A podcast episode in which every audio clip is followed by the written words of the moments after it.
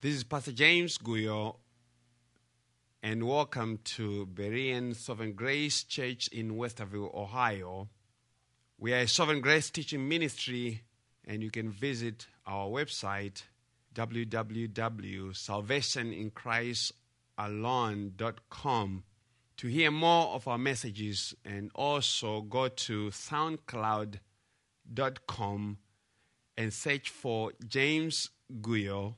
My last name is spelled G U Y O, or you can search Berean Sovereign, just Berean Sovereign, and you will see our messages there also.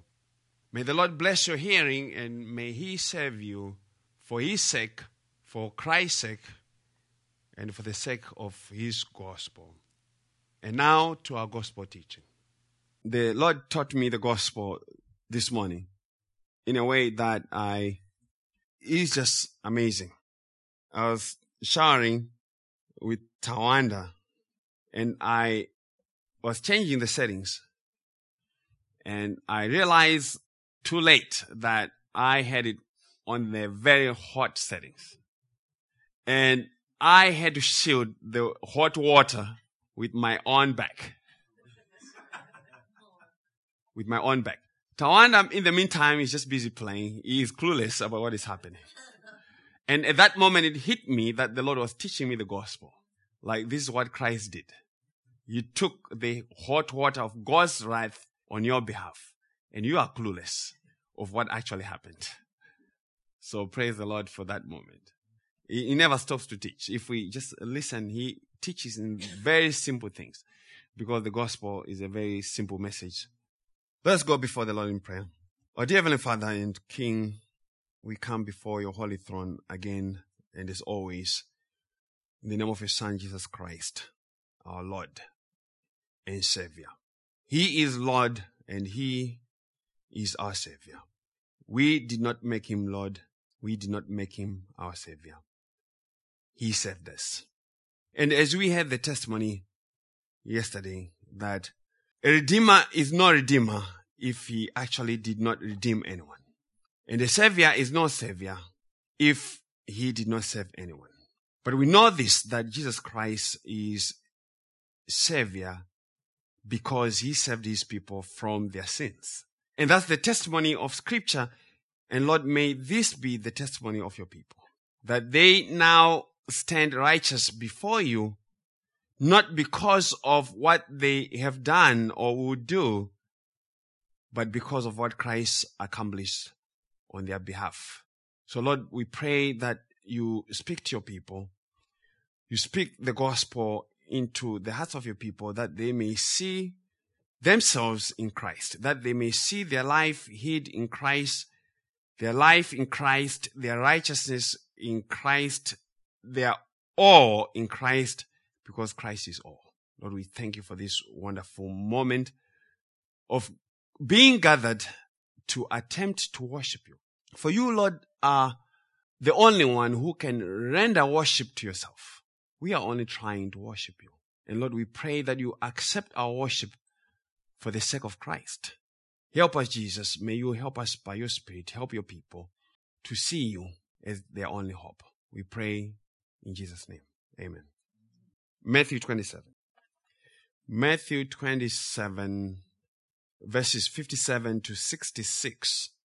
The message is going to spill over into part of Matthew 28, but we'll read that part of Matthew when we get to it. For now, we're going to read Matthew 27, 57 to 66, and then we are going to read the account of Luke of the same story from Luke 23, verses 50 to 56. Now, when evening had come, there came a rich man from Arimathea named Joseph, who himself had also become a disciple of Jesus. This man went to Pilate and asked for the body of Jesus. Then Pilate commanded the body to be given to him. When Joseph had taken the body, he wrapped it in a clean linen cloth and laid it in his new tomb, which he had hewn out of the rock, and he rolled a large stone against the door of the tomb and departed. And Mary Magdalene was there and the other Mary sitting opposite the tomb.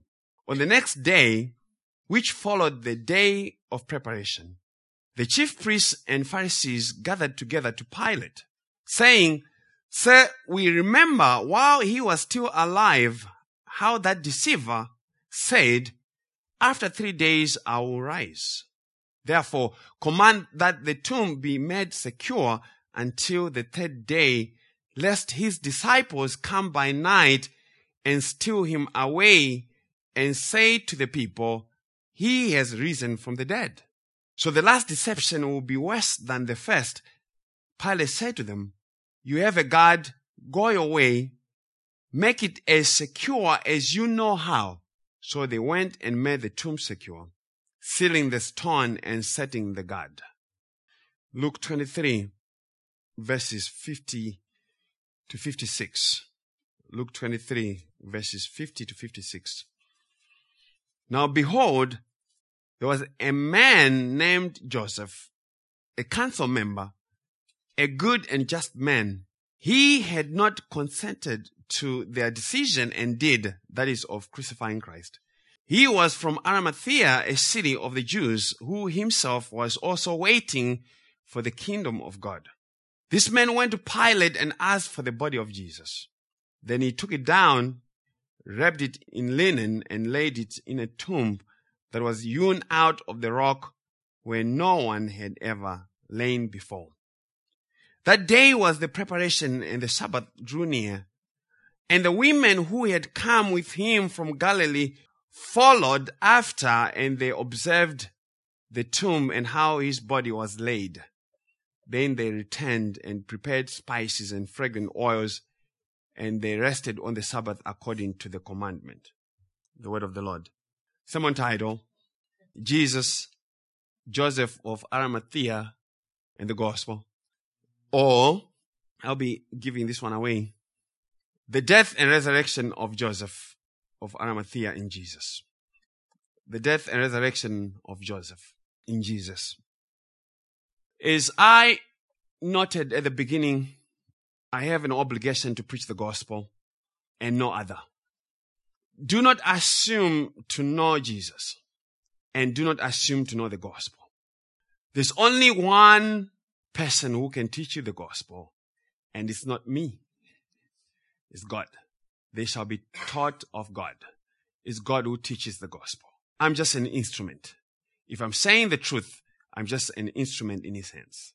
Ask God to teach you the message of the gospel and to receive it. And when you have heard it, to believe it, to cherish it, to proclaim it, to defend it, to love it, and to always be searching for it. Do not get weary of hearing about the gospel. Do not get weary of Christ because he never got weary of your sin. Never. The gospel of Jesus Christ is the only hope that you and I have. That's the only thing we have. Honestly speaking, the righteousness of Christ is the only thing that you have and nothing else. You have not enough time left to work out your own salvation. Even if it were up to you, there's not enough time between now and the grave, between now and eternity, between now and your judgment is far too late. The day is far spent. You have no more time. You should have started on the day that you were conceived, if that was going to be your route to salvation. Of all things that you are and have, there's nothing that can come for you to help you in the time of your greatest need. And that is the time that you're going to meet with Christ because he is the judge of the living and the dead. He has an appointment. God has appointed Christ to be the judge of all men. And that's what we are all doing here. We are preparing to meet with our Maker, our Savior.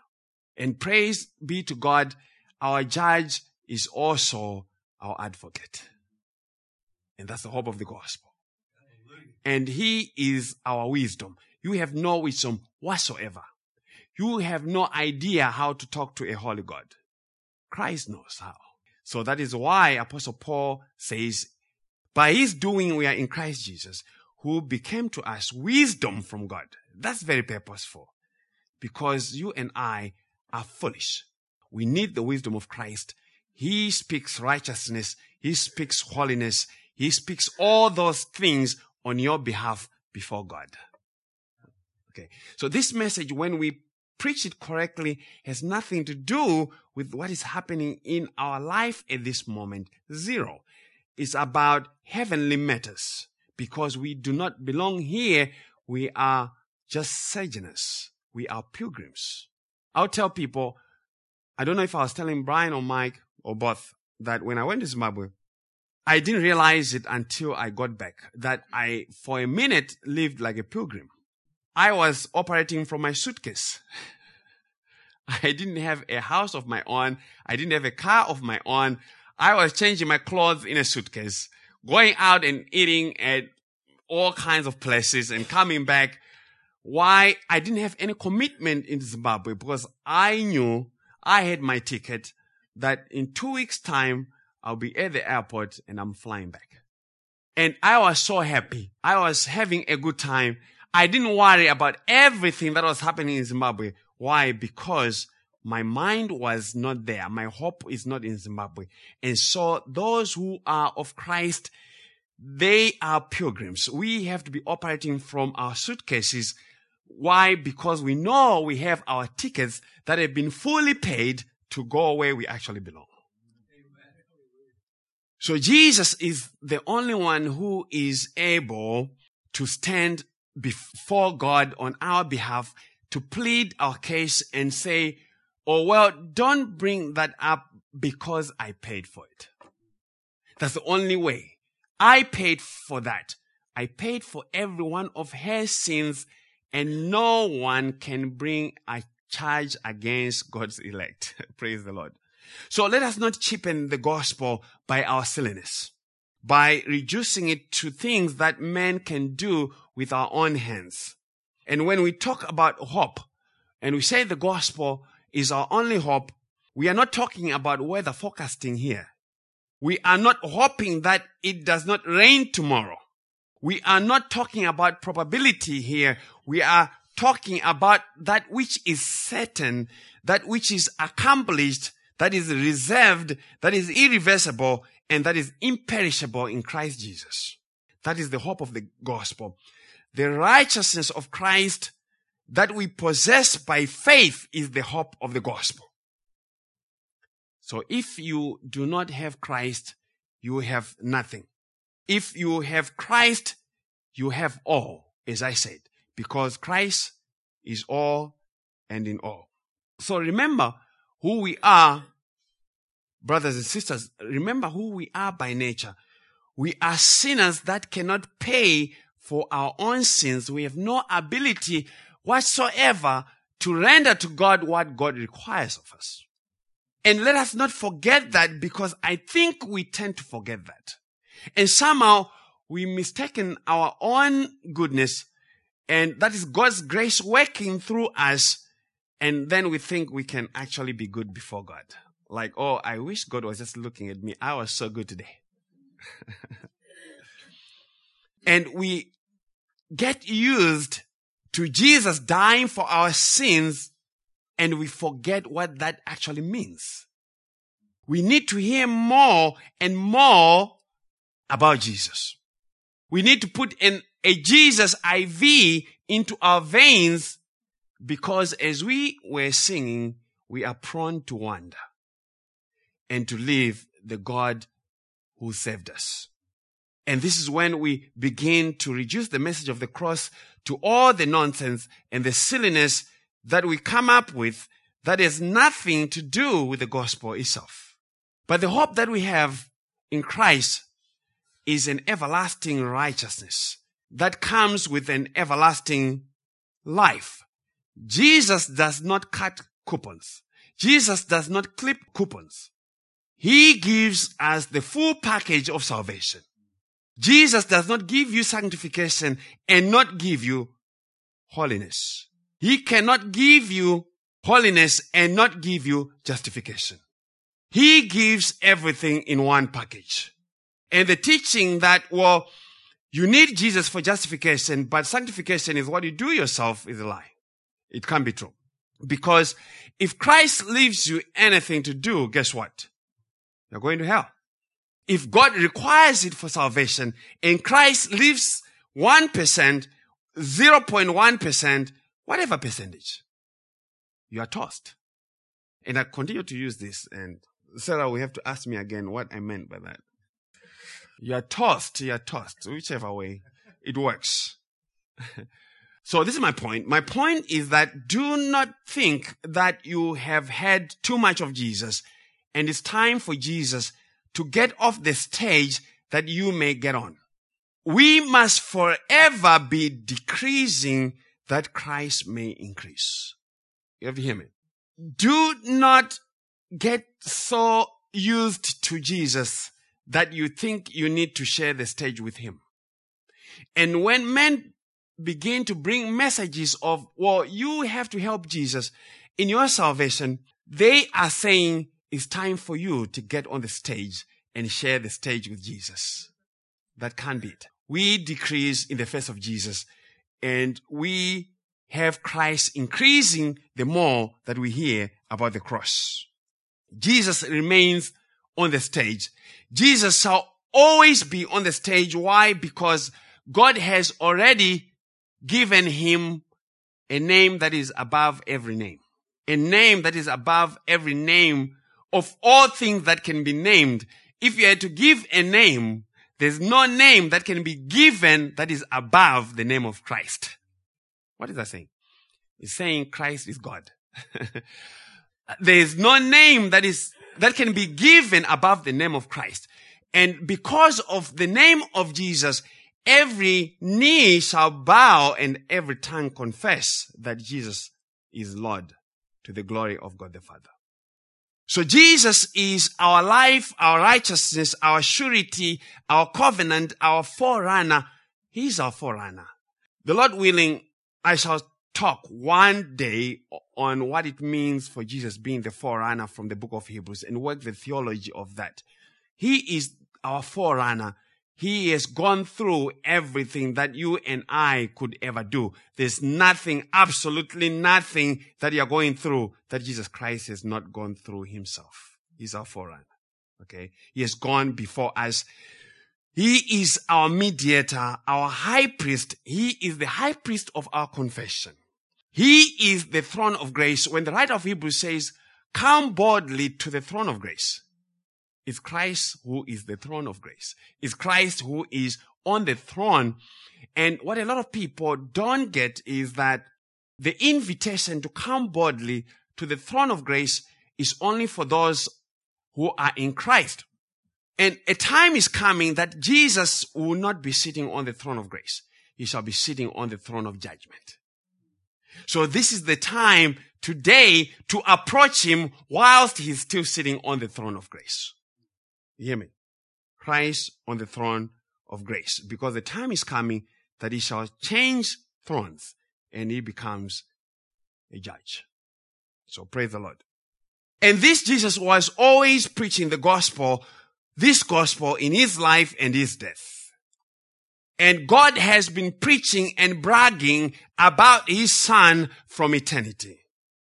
And in all the pages of the Bible, God's main concern is the work of his son, the glory of his son. And so he has meticulously been preaching him in many, many amazing ways. And as I am fond of saying, only God can preach Christ. And so this is a communion teaching, and that was introduction. And we always preach the gospel.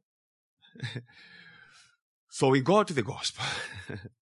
Jesus was born to die, not as an abused child.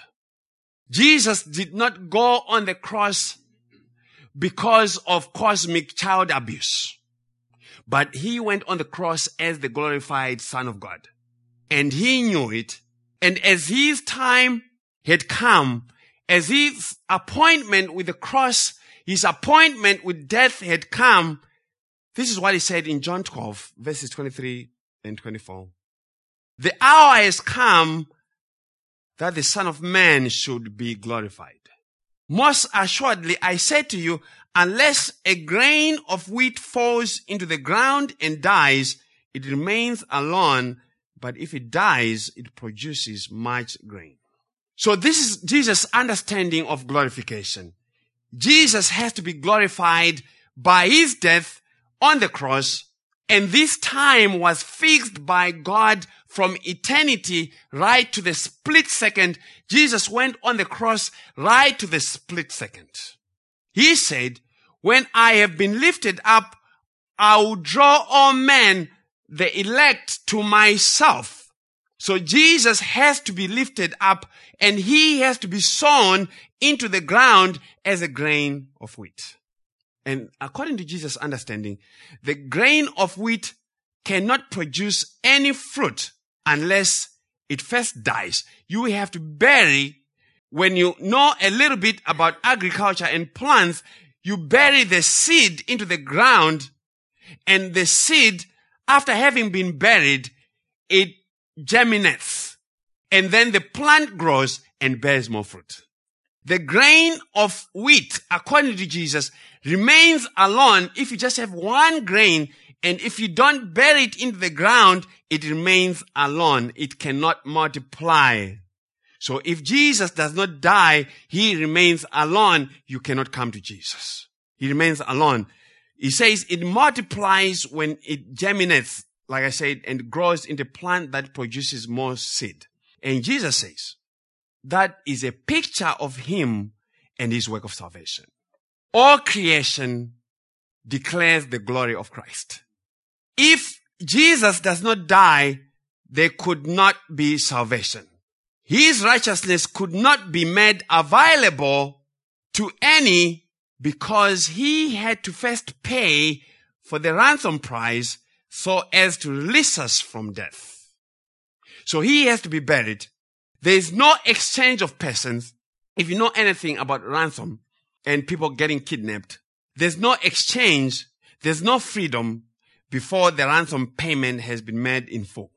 So if Jesus does not germinate from the ground, that is resurrect from the ground, it means there's no salvation because the ransom payment he made for sin would not have been accepted. And there's no resurrected life to give to anybody because we possess the resurrected life of Christ. The resurrected life of Christ. And there could not be righteousness for others to partake and eat from. So he has to die. And on this day, we are working our background to our text. He has to die. And on this day, this Passover day, the 14th of Nisan, Jesus has been raised on the altar of the cross. The cross is the altar where Christ is being sacrificed as God's lamb for the sins of his people. He has been raised on the altar of the cross as the spotless Passover lamb of God that takes away the sin of his people. Pilate, the Pharisees, the chief priests, the Jews, Herod, they've all gathered together against the Lord's anointed, but by God's determination. The cross was no random work accomplished by some people who did not have cable TV.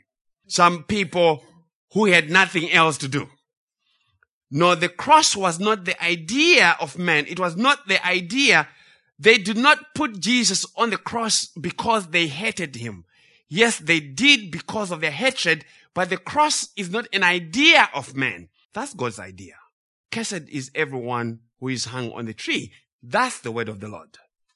No man could come up with the cross as a way of atonement or reconciliation with God. Because the cross is foolishness and a rock of stumbling.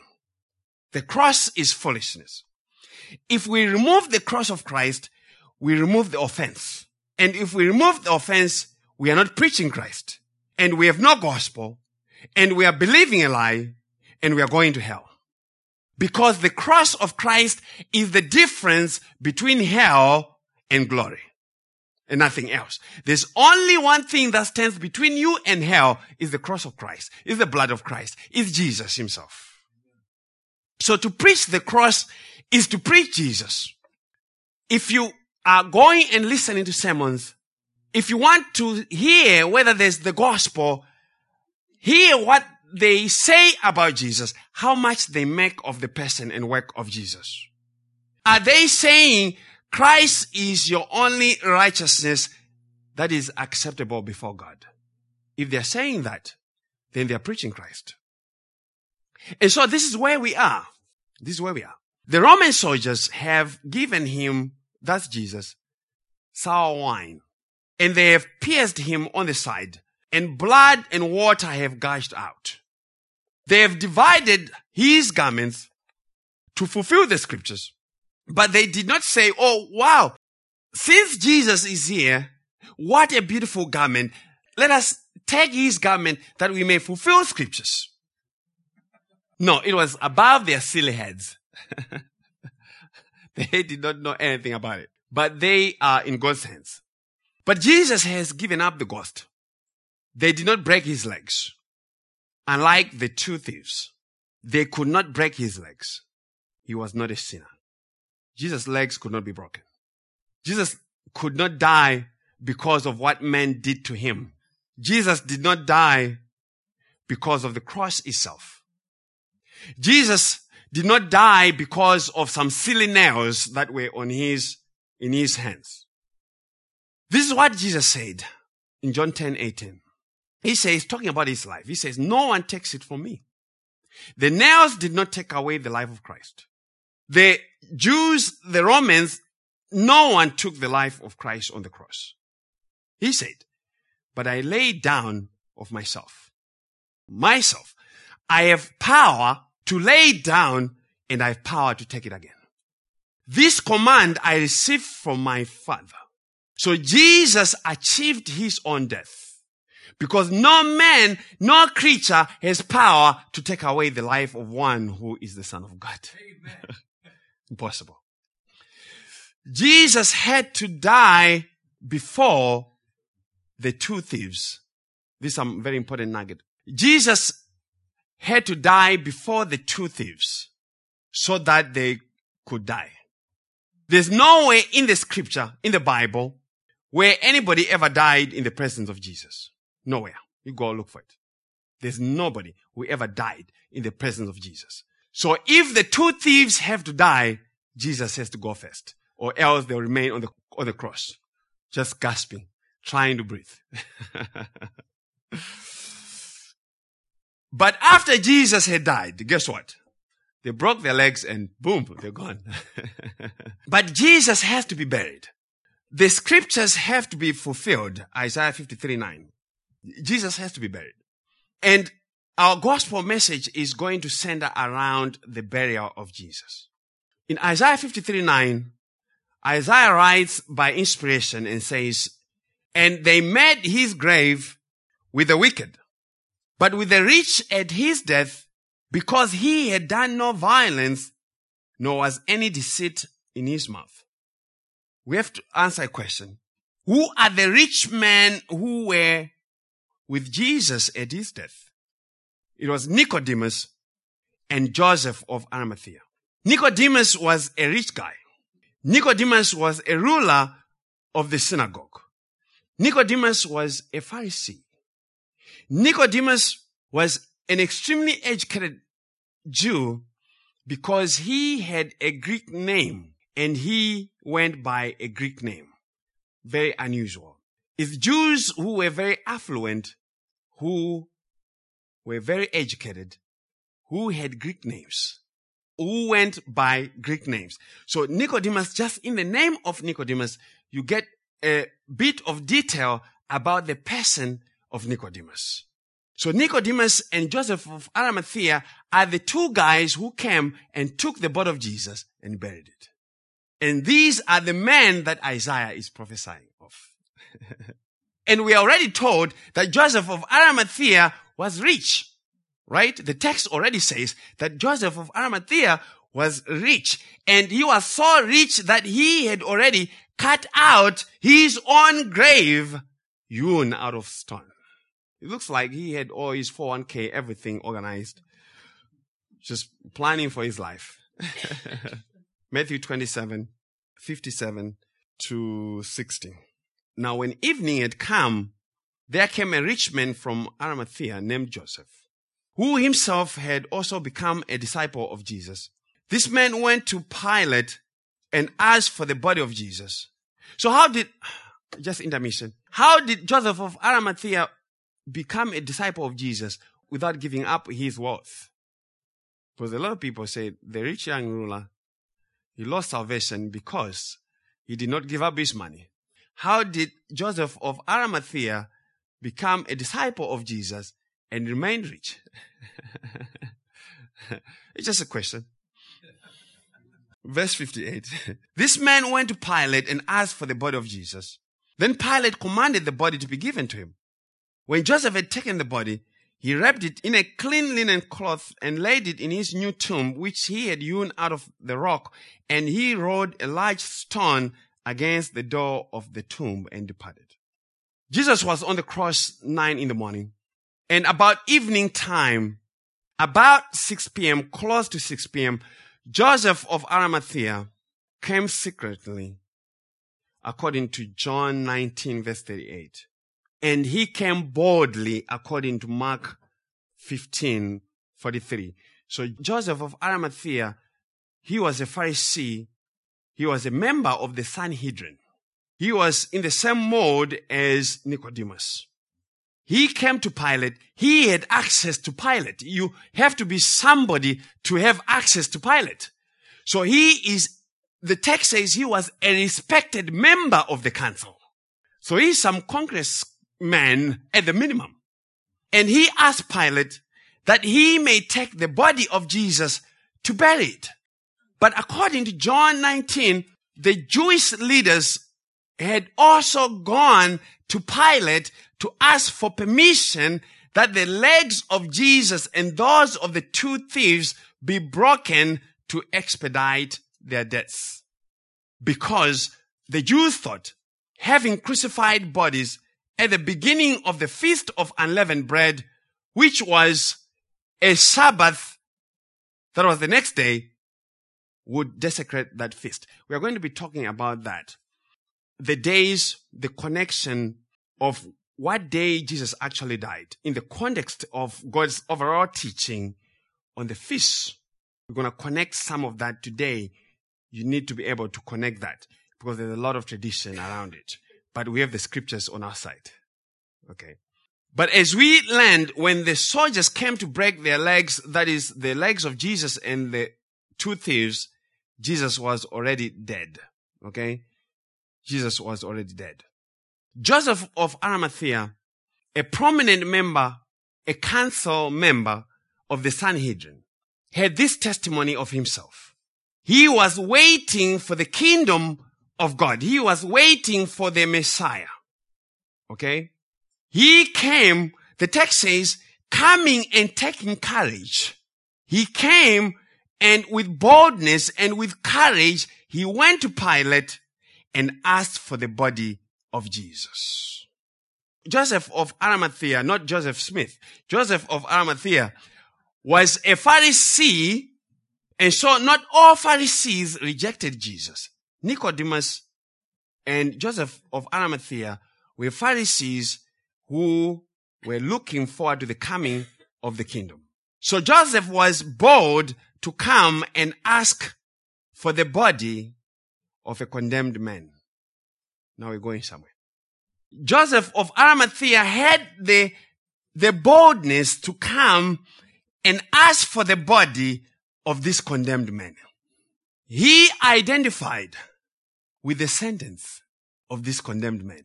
He identified with the condemnation of Jesus. And now he has to identify with the burial of Jesus. But you see, Joseph of Arimathea could not risk his reputation to take the body of a condemned man. Could not do that. You could not do that. He is in union with Christ. And union is identity. Union is identity. He sees himself in the condemnation and the burial of Christ. It's going to come, come out clear. It's going to come out clear.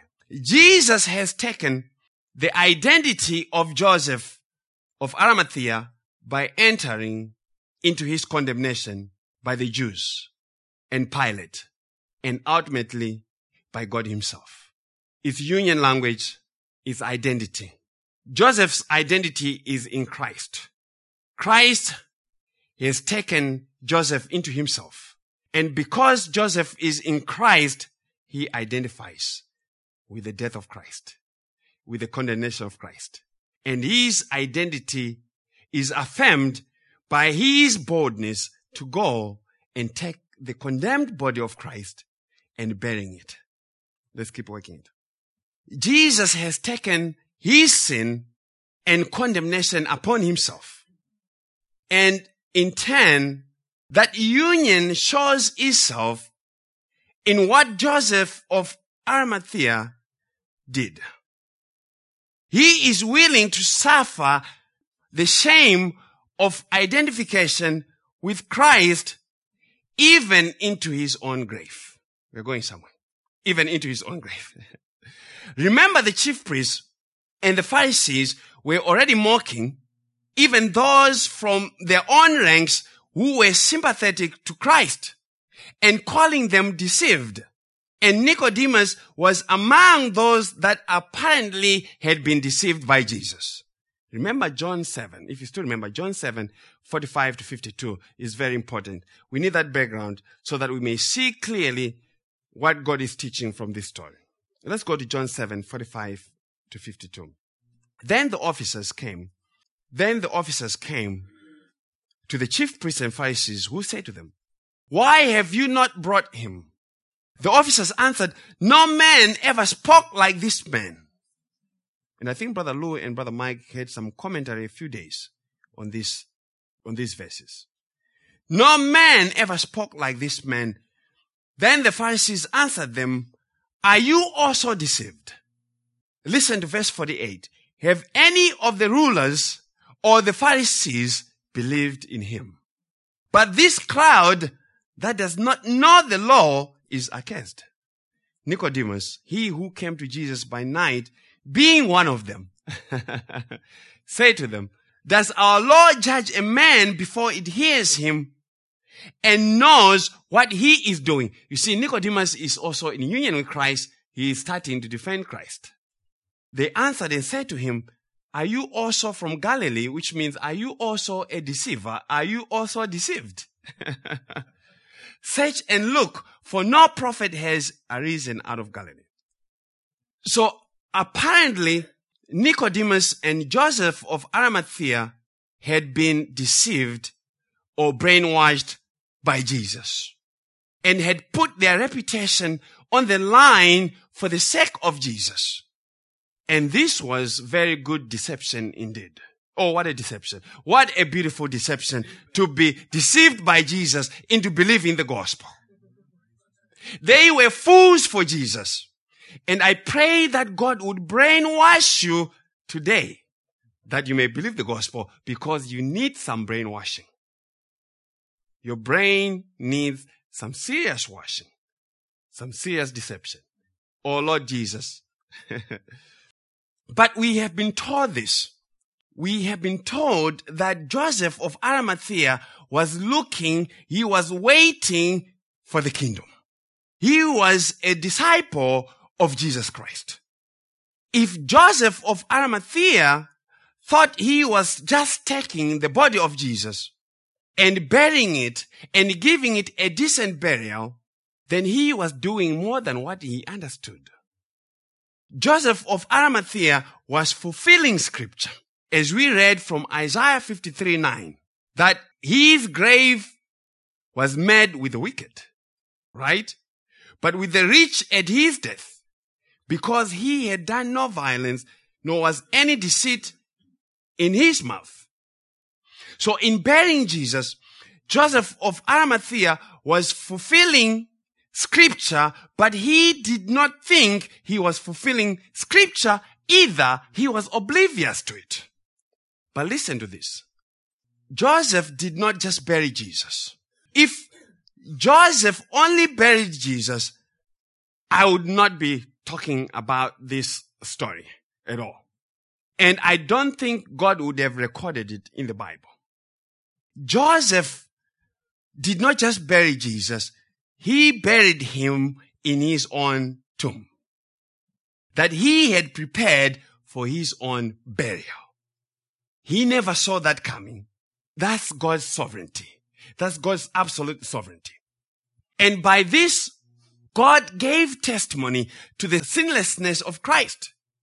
Because Christ was buried in a tomb that no man had ever been laid in, just as he, in his triumphal entry, he rode a donkey that no man had ever sat on.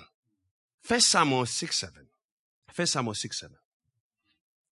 If you want to hear the expanded message from First Samuel 6, it's called The Mystery of the Golden Mice and the Golden Tumors. It's a beautiful message. I love it. Mike listened to it a few, maybe two weeks ago, maybe. But it comes from that. First Samuel 6 7. This is what the word of the Lord says. Now therefore, this is instruction that is being given for the repatriation of the ark of the Lord that had been captured by the Philistines. Now therefore make a new cut. This is what the prophets of the Philistines had. Of course, it's God who was giving them that. Take two milk cows which have never been yoked and hitch the cows to the cart and take their cows home away from them. These instructions were for returning the ark of the Lord and to make atonement to the Philistines because God was killing them in their thousands for having captured the ark of the Lord. And the instruction was the ark had to be on a new cart. New. New cart. Never used in carrying other things. Be pulled by two cows that had never pulled any burdens. A type of being free from sin or type of being free from being yoked to sin. And it is the same with the unleavened bread, bread without yeast. Yeast is a type of influence. Yeast is influence. You put a little bit to the dough and the dough rises. A little leaven leavens the whole lump. A little sin makes you 100% a sinner. Okay. So it is the same teaching with the animal sacrifices without spots or blemishes. But what were those about? They're all pointing to the sinlessness of Christ. That's the point. So the writer of Hebrews would say in, in Hebrews 7:26, for such a high priest was fitting for us who is holy, harmless, undefiled, separate from sinners, and has become higher than the heavens. So Jesus was separate from sinners. He was holy. He was undefiled and therefore could not be laid down in a grave that a sinner had already been laid in. Jesus could not be laid in a tomb in which death had already had victory. He needed a new and fresh encounter with death and to beat it down at its own game and at home. So Jesus came, he gave death a home advantage. Like, okay, I'm coming to your home and I'm going to overcome you at your own house, at your own game. But remember, there's no death in heaven. So Jesus had to come down to earth, the place of death, and to be born of a woman that he may be subject to law and death. See what is happening? He has to condescend to the grave. He has to condescend to being put in the grave. Verse 59 and 60 of Matthew 27. When Joseph had taken the body, he wrapped it in a clean linen cloth and laid it in his new tomb, which he had hewn out of the rock. And he rolled a large stone against the door of the tomb and departed. Joseph of Arimathea had to give up his grave that Jesus may enter in first. Okay, don't, don't, make it like uh, this is too glorious, okay? Joseph of Arimathea had to give up his grave that Jesus may enter it first. Why?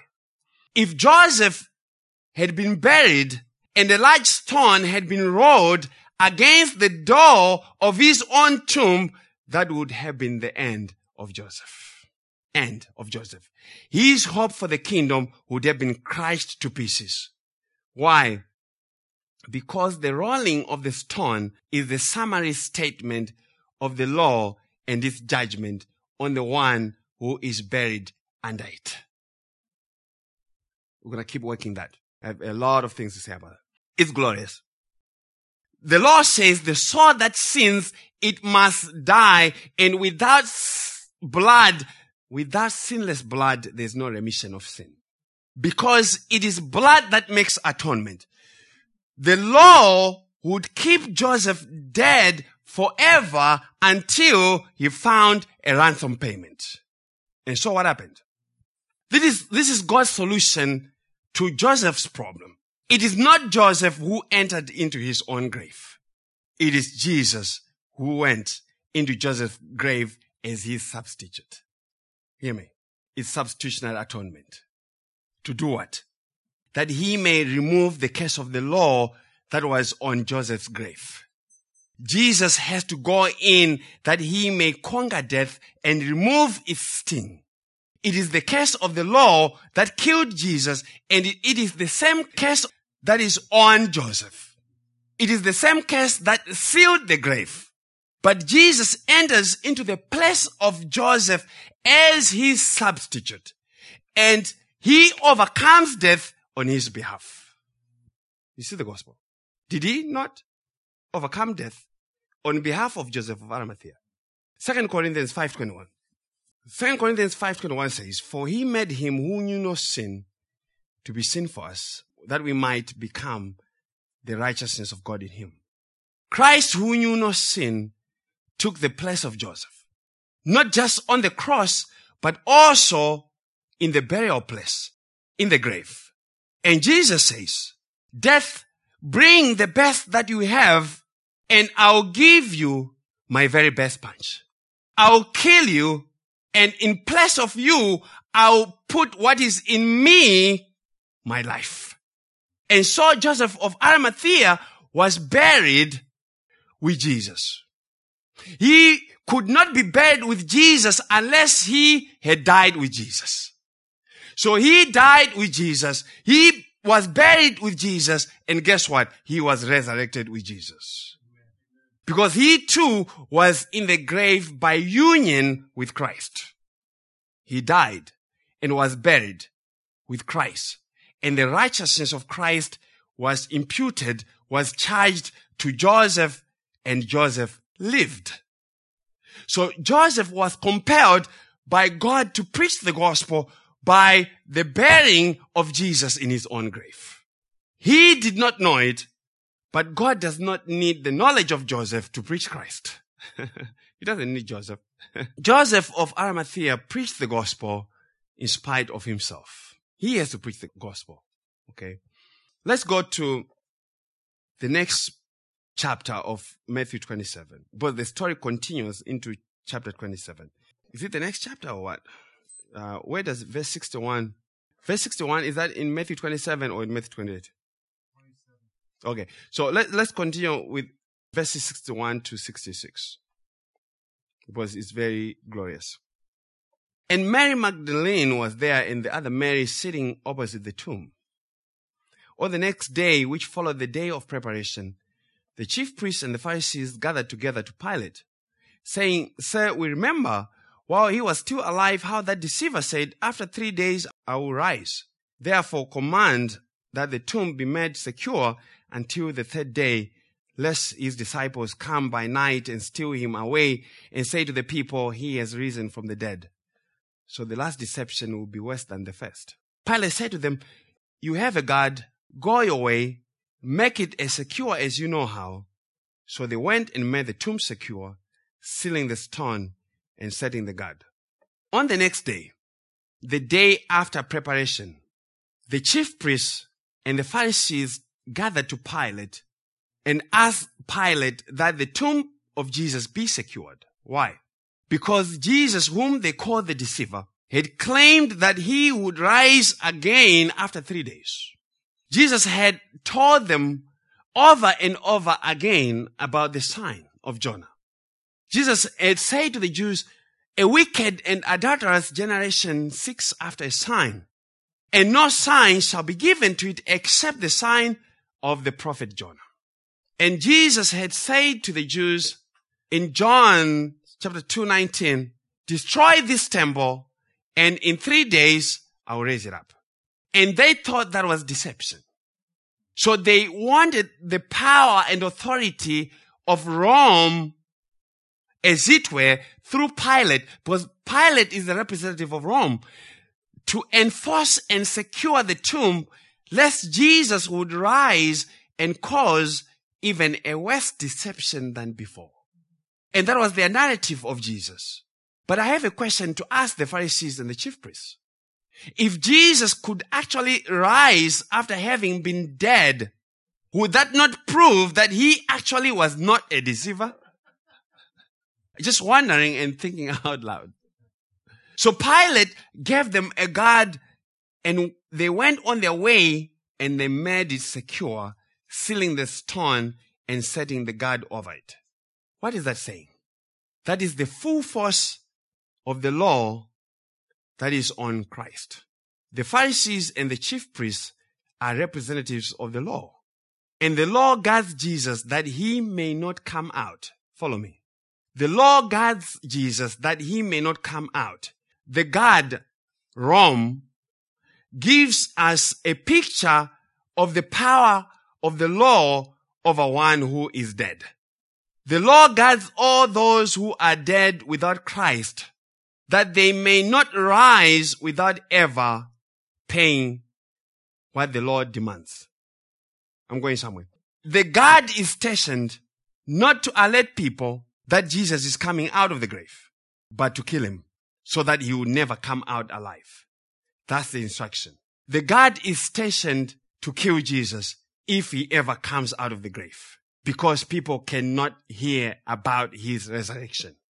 They should not hear that he even rose from the dead. So they have to put him to death right away. That's the instruction. And these are Roman guards and they are not afraid to do that. They've already pierced Jesus on the side. They've already broken the legs of the two thieves. That's their instruction. Okay. So the Roman guard actually, if you read, I'm not sure if it's Luke, one of the gospels say there were two guards. The Roman guards is not stationed to welcome Jesus with chocolate and flowers when he comes out but to make sure that he stays dead. And so, what is that saying? It is saying the law and the power of the law, the letter kills. The letter is a ministration of condemnation. It's a ministry of death and not life. The law demands that a sinner should stay dead in their grave. It does not help you to get out. It stands over you and it seals you down into the earth to remain dead. And if Joseph of Arimathea was in that tomb by himself, he would have stayed dead. The tomb was secured and sealed. That's what the text says. The tomb was secured and sealed and it was guarded. Praise the Lord. He found a substitute who entered into his grave as his forerunner and savior. Okay. The substitute and forerunner who tasted death on his behalf that he would never have to taste death himself. And unless every jot and tittle of the law has been satisfied on your behalf, the testimony of the law is you still have the Roman guards over your grave. That's the testimony of the law. The law still demands your death. The law still demands your death. And it is so good at it that it has secured your grave. you shall not escape from the demands of the law. The Lord demands your death unless someone dies in your place and they overcome the law. Are we not talking gospel? Are we not talking gospel?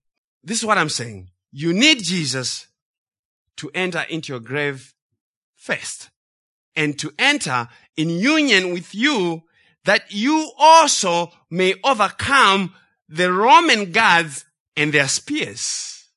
That you may overcome the curse of the law, that you may overcome the Pharisees and the chief priests who want you to stay dead. Okay, do you hear me? But if Jesus is raised from the grave, what do we have to say to Joseph of Arimathea? If Jesus is raised from the grave, we go to Romans 8 verse 1 to 4. You're going to hear it in a different spin. if Jesus is raised from the grave, what do we say to Joseph of Arimathea? There's therefore now no condemnation to those who are in Christ Jesus, who do not walk according to the flesh, but according to the Spirit. No condemnation for Joseph of Arimathea. Why? Because he is in Christ. No condemnation for those who are in Christ Jesus. The gospel says there is therefore now no condemnation for those who are in Christ Jesus. Joseph of Arimathea is in Christ Jesus and no condemnation for him. I- imagine just being buried in your own grave first. And this is what has already happened, friends. It happened to Joseph of Arimathea and to all of us. Christ has already been buried together with us in our own graves. So the testimony of Christ with respect to the grave is our testimony.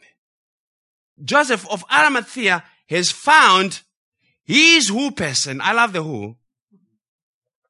When he went into his grave, when Jesus went into his grave with him.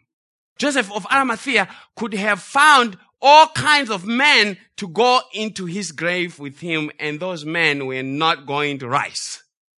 So he has found his who, and therefore there's no condemnation for those who have been buried with Jesus because they rose with him. And praise the Lord that Jesus was willing to enter into your grave with you because he did not have to. Remember also that the grave was not his, but that of Joseph of Arimathea.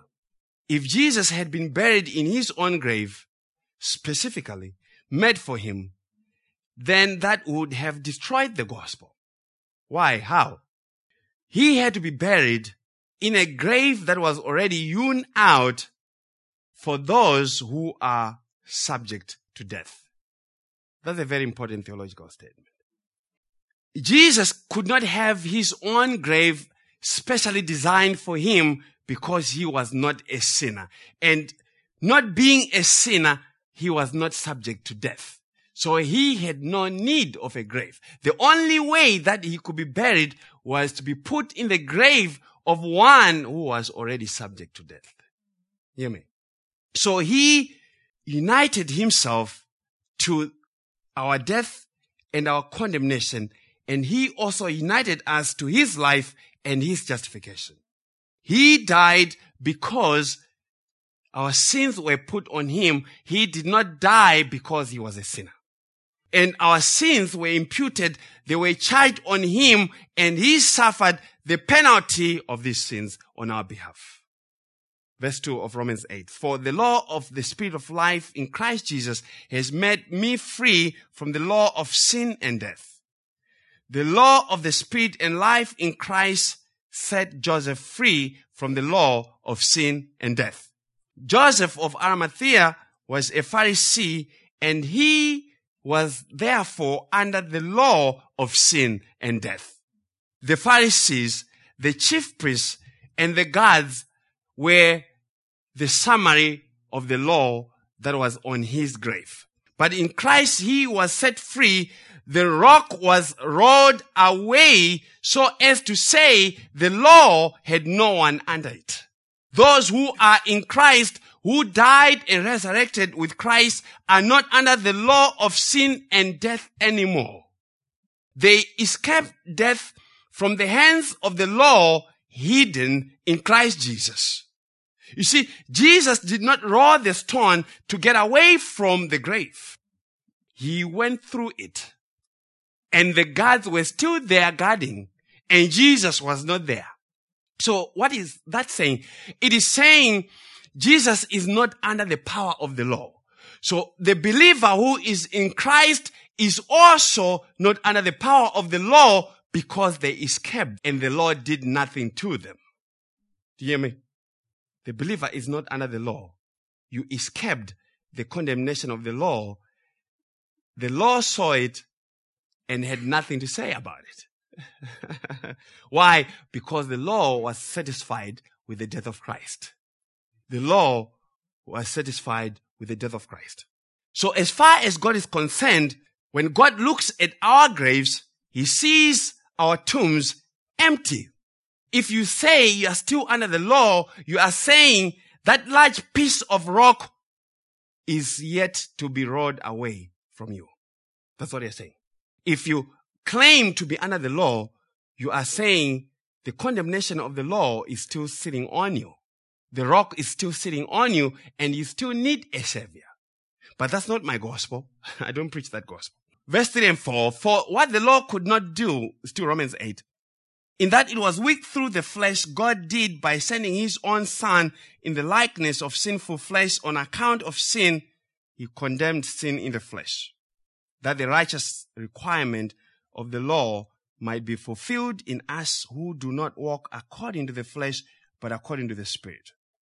Joseph of Arimathea would not, would have been weak to overcome the gravestone. He would have been powerless to overcome the seal on his grave. He would have been powerless to overcome two Roman soldiers with swords, having been buried for more than three days. He did not have the strength to do it. He was weak in the flesh because of sin.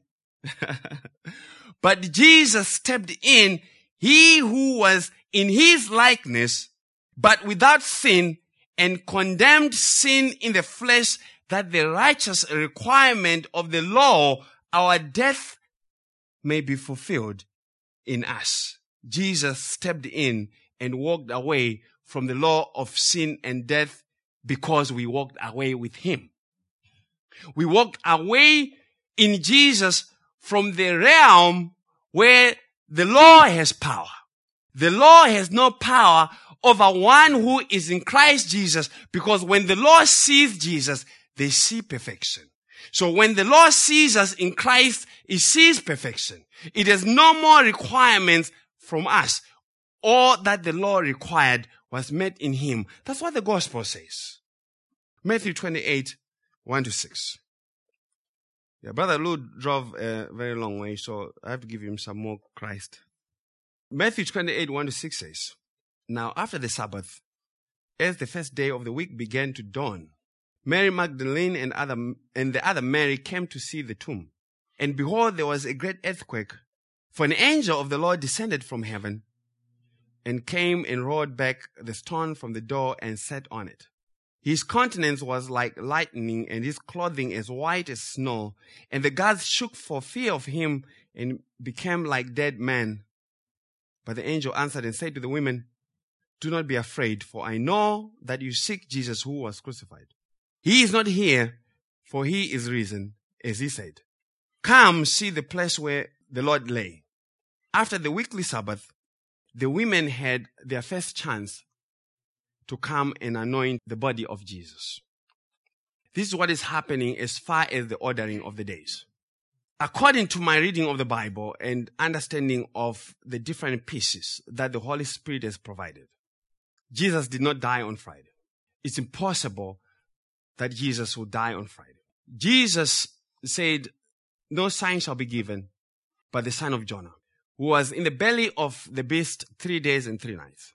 Jesus is God. He's the one who created day and night. He knows how long a day is. Three days and three nights have to be fulfilled. If Jesus dies on Friday, as the church tradition goes, he was only in the grave Friday night to Saturday night. That's two nights. And when the women came to the grave, Jesus was already out. It doesn't say he rose at the time that they came. He was already gone. Jesus was in the grave three days and three nights. And you have to know this detail. According to the Jewish reckoning of time, they counted their day from 6 p.m. to 6 p.m. Their day started at 6 the next day, 6 p.m. But to really understand what's going on, you need to know, you have a knowledge of the feast. And we are going to teach it. We're not, we're not interested about time. We are interested about knowing the truth. So it takes time for you to really understand what God actually teaches about the matter.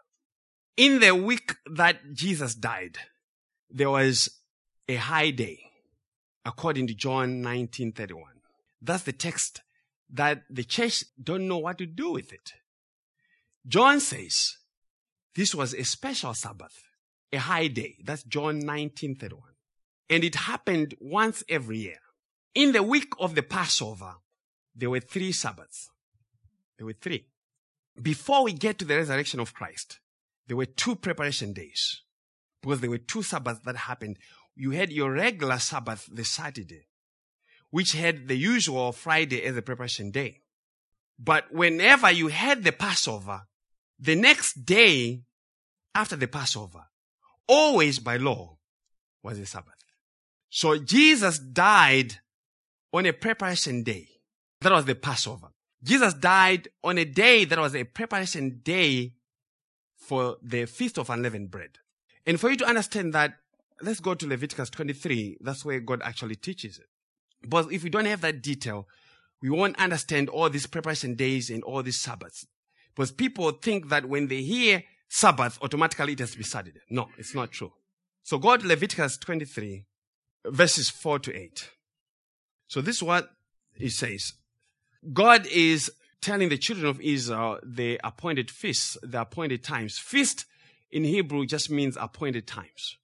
So these are the appointed times that God had given. They had very specific dates. The Passover had to begin on the 14th of the month of Nisan.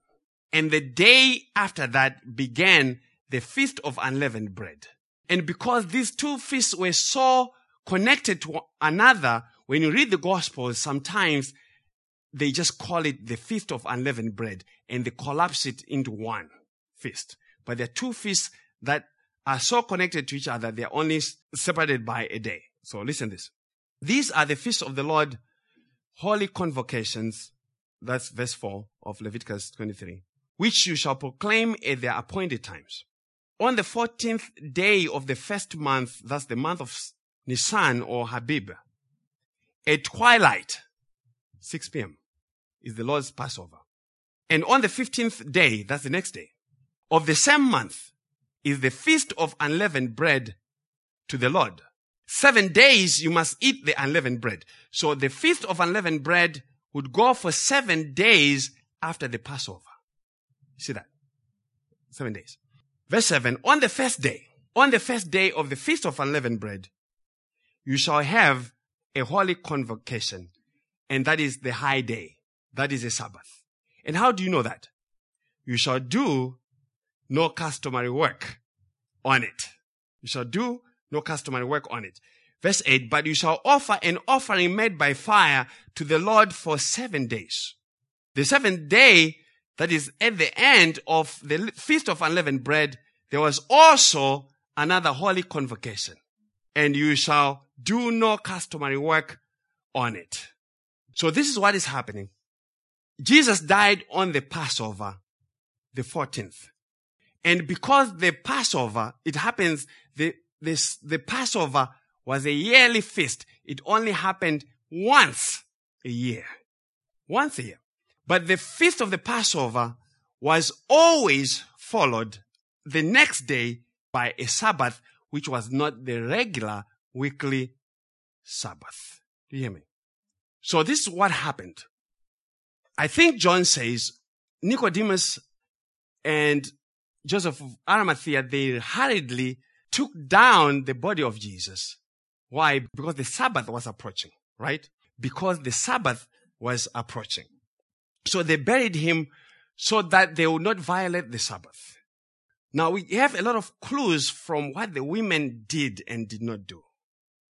If Jesus died on Friday and Saturday was the Sabbath, then they did not have the spices. They did not have time to go buy the spices because the scriptures say they went and bought and prepared spices. So if they went and bought and prepared spices, they could not have gone on Saturday because it was a Sabbath and the markets would have been closed. And according to the law, they were not supposed to handle money on a Sabbath. They could not do it.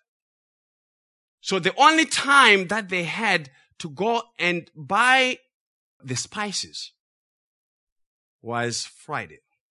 They went to the market on Friday. They bought the spices on Friday and prepared them, rested on Saturday. And then Sunday morning, they're like, okay, now we go to the tomb. They go to the tomb and Jesus is already risen. Let's work that some more. Let me give you a little bit more detail. Jesus dies. They take him down. Joseph of Arimathea and Nicodemus, they go to Pilate and ask for the body of Jesus before 6 p.m. Okay? That's the only way they could have done it. The Pharisees and the chief priests went to Pilate, went to Pilate the day after the day that Jesus had died, after the Sabbath day. Do you hear me?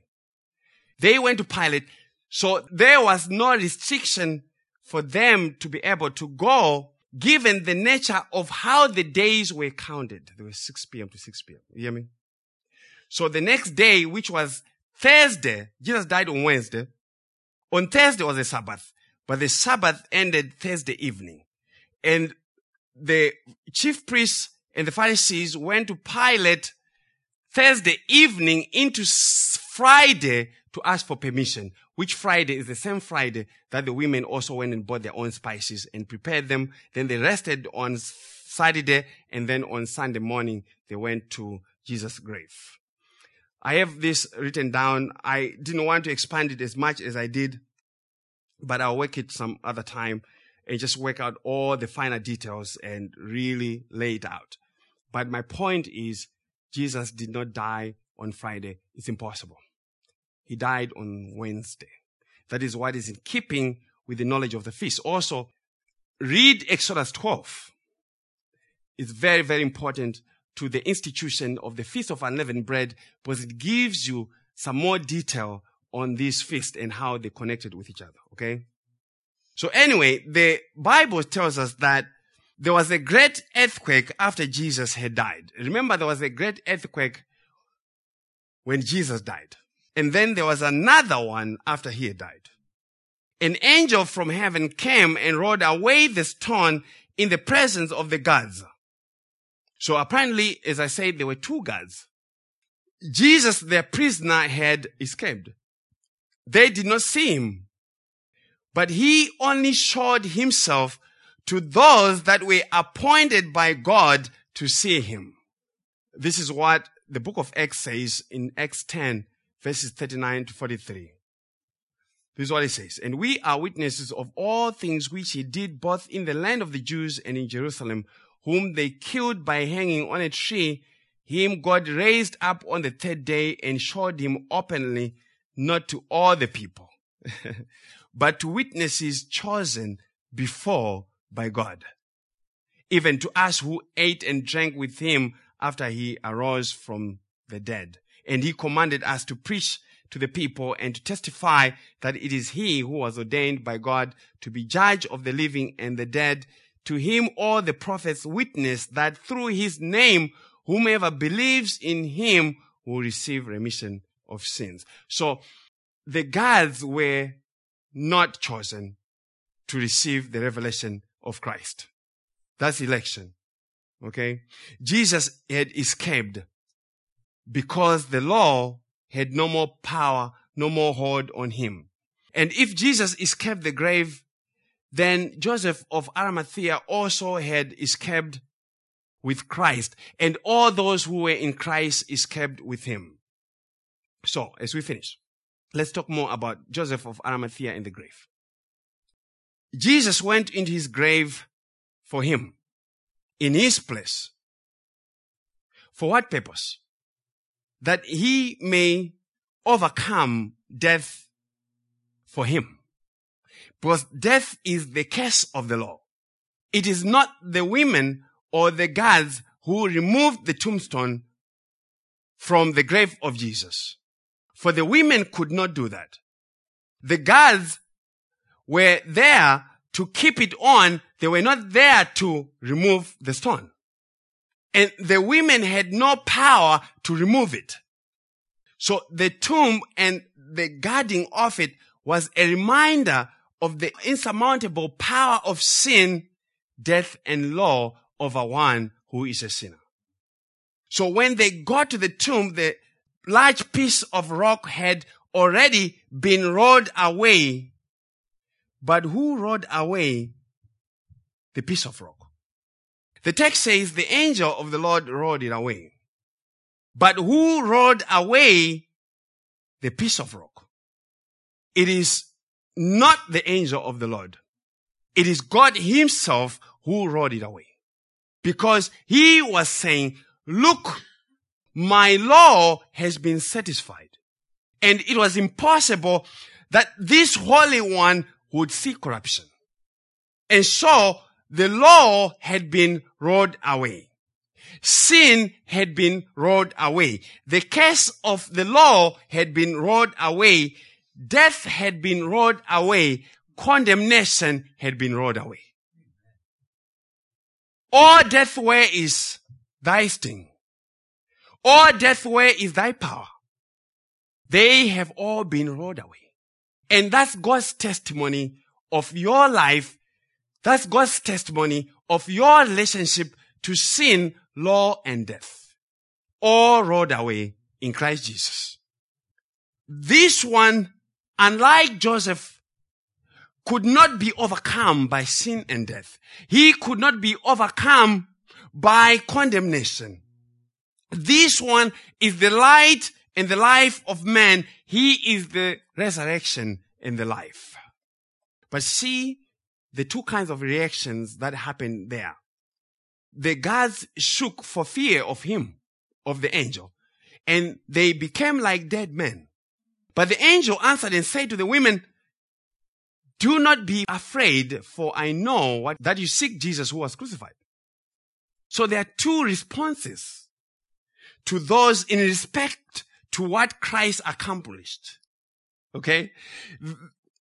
Two responses with respect to the person and work of Christ. The guards were fearful. The guards were shaken because they were not in Christ. But for those whom Christ died, the women were given a message of hope and peace. Do not be afraid. He lives. Do not be afraid whom you seek is alive. And that's God's message to all his people. Do not be afraid. And that is the message of the gospel. Do not be afraid. It is I. Do not be afraid, little flock. Peace be still. God will quiet the hearts of all his people because Christ is risen. But those who are not shall be shaken because of fear. So why did Jesus die and resurrect? Why did Jesus die and resurrect? According to Romans 4:25, the apostle Paul writes and says, "He who was delivered up because of our offenses and was raised because of our justification." So Jesus was delivered up to die on the cross because of our offenses, our sins, all our sins. And he was raised because of our justification. The resurrection of Christ was God's testimony that Jesus had fulfilled the law, removed the curse, rolled away the curse, overcame and removed the death that was in your grave and my grave. You who entered into your grave with him. Our full justification is in Christ Jesus. So do not let people mess you up and say, look to yourself. Look to your progress in repentance. Are you fully repented? According to what measurement? How are they measuring that? The text says Jesus was given over, delivered because of our offenses, which means he paid for every one of our offenses, even our lack of perfection in our repentance. Every sin of ours was put on him. And I'll tell you and I argue that we don't even know the majority of our sins. We don't. So what are we going to do with those sins that we do not know anything about? In the Old Testament, there was a sacrifice for the sins that were committed in ignorance. in ignorance. So praise the Lord that we are covered on all ends. We are covered on our ends. There's no justification and there's no assurance to be found in you, period. You look to what Christ accomplished on the cross. You look to the grave you look to the empty grave, you follow the trail of Jesus, and that is your trail. You look to Jesus laid with you in the grave, you see him overcoming death, you see him seated on the right hand of God. You look to the empty grave and its emptiness says there's nothing that now stands between you and God. There's nothing in there to bring a charge against you who died with Christ. And that is your story and that is your hope. Your story is forever joined to Christ. And that was the mystery of Joseph giving his grave to Jesus. That was the mystery. He could not just have done that. God had to be preaching the gospel. That was substitutionary atonement being displayed in the way that Jesus was even buried. We finish off this with a commentary from the book of Hebrews. I won't say anything after that. Hebrews 2, 9 to 15. Uh, if you believe a preacher, you are a fool. you are deceived. Hebrews 2, 9 to 15. I thought it's a good commentary because the Holy Spirit put it in there.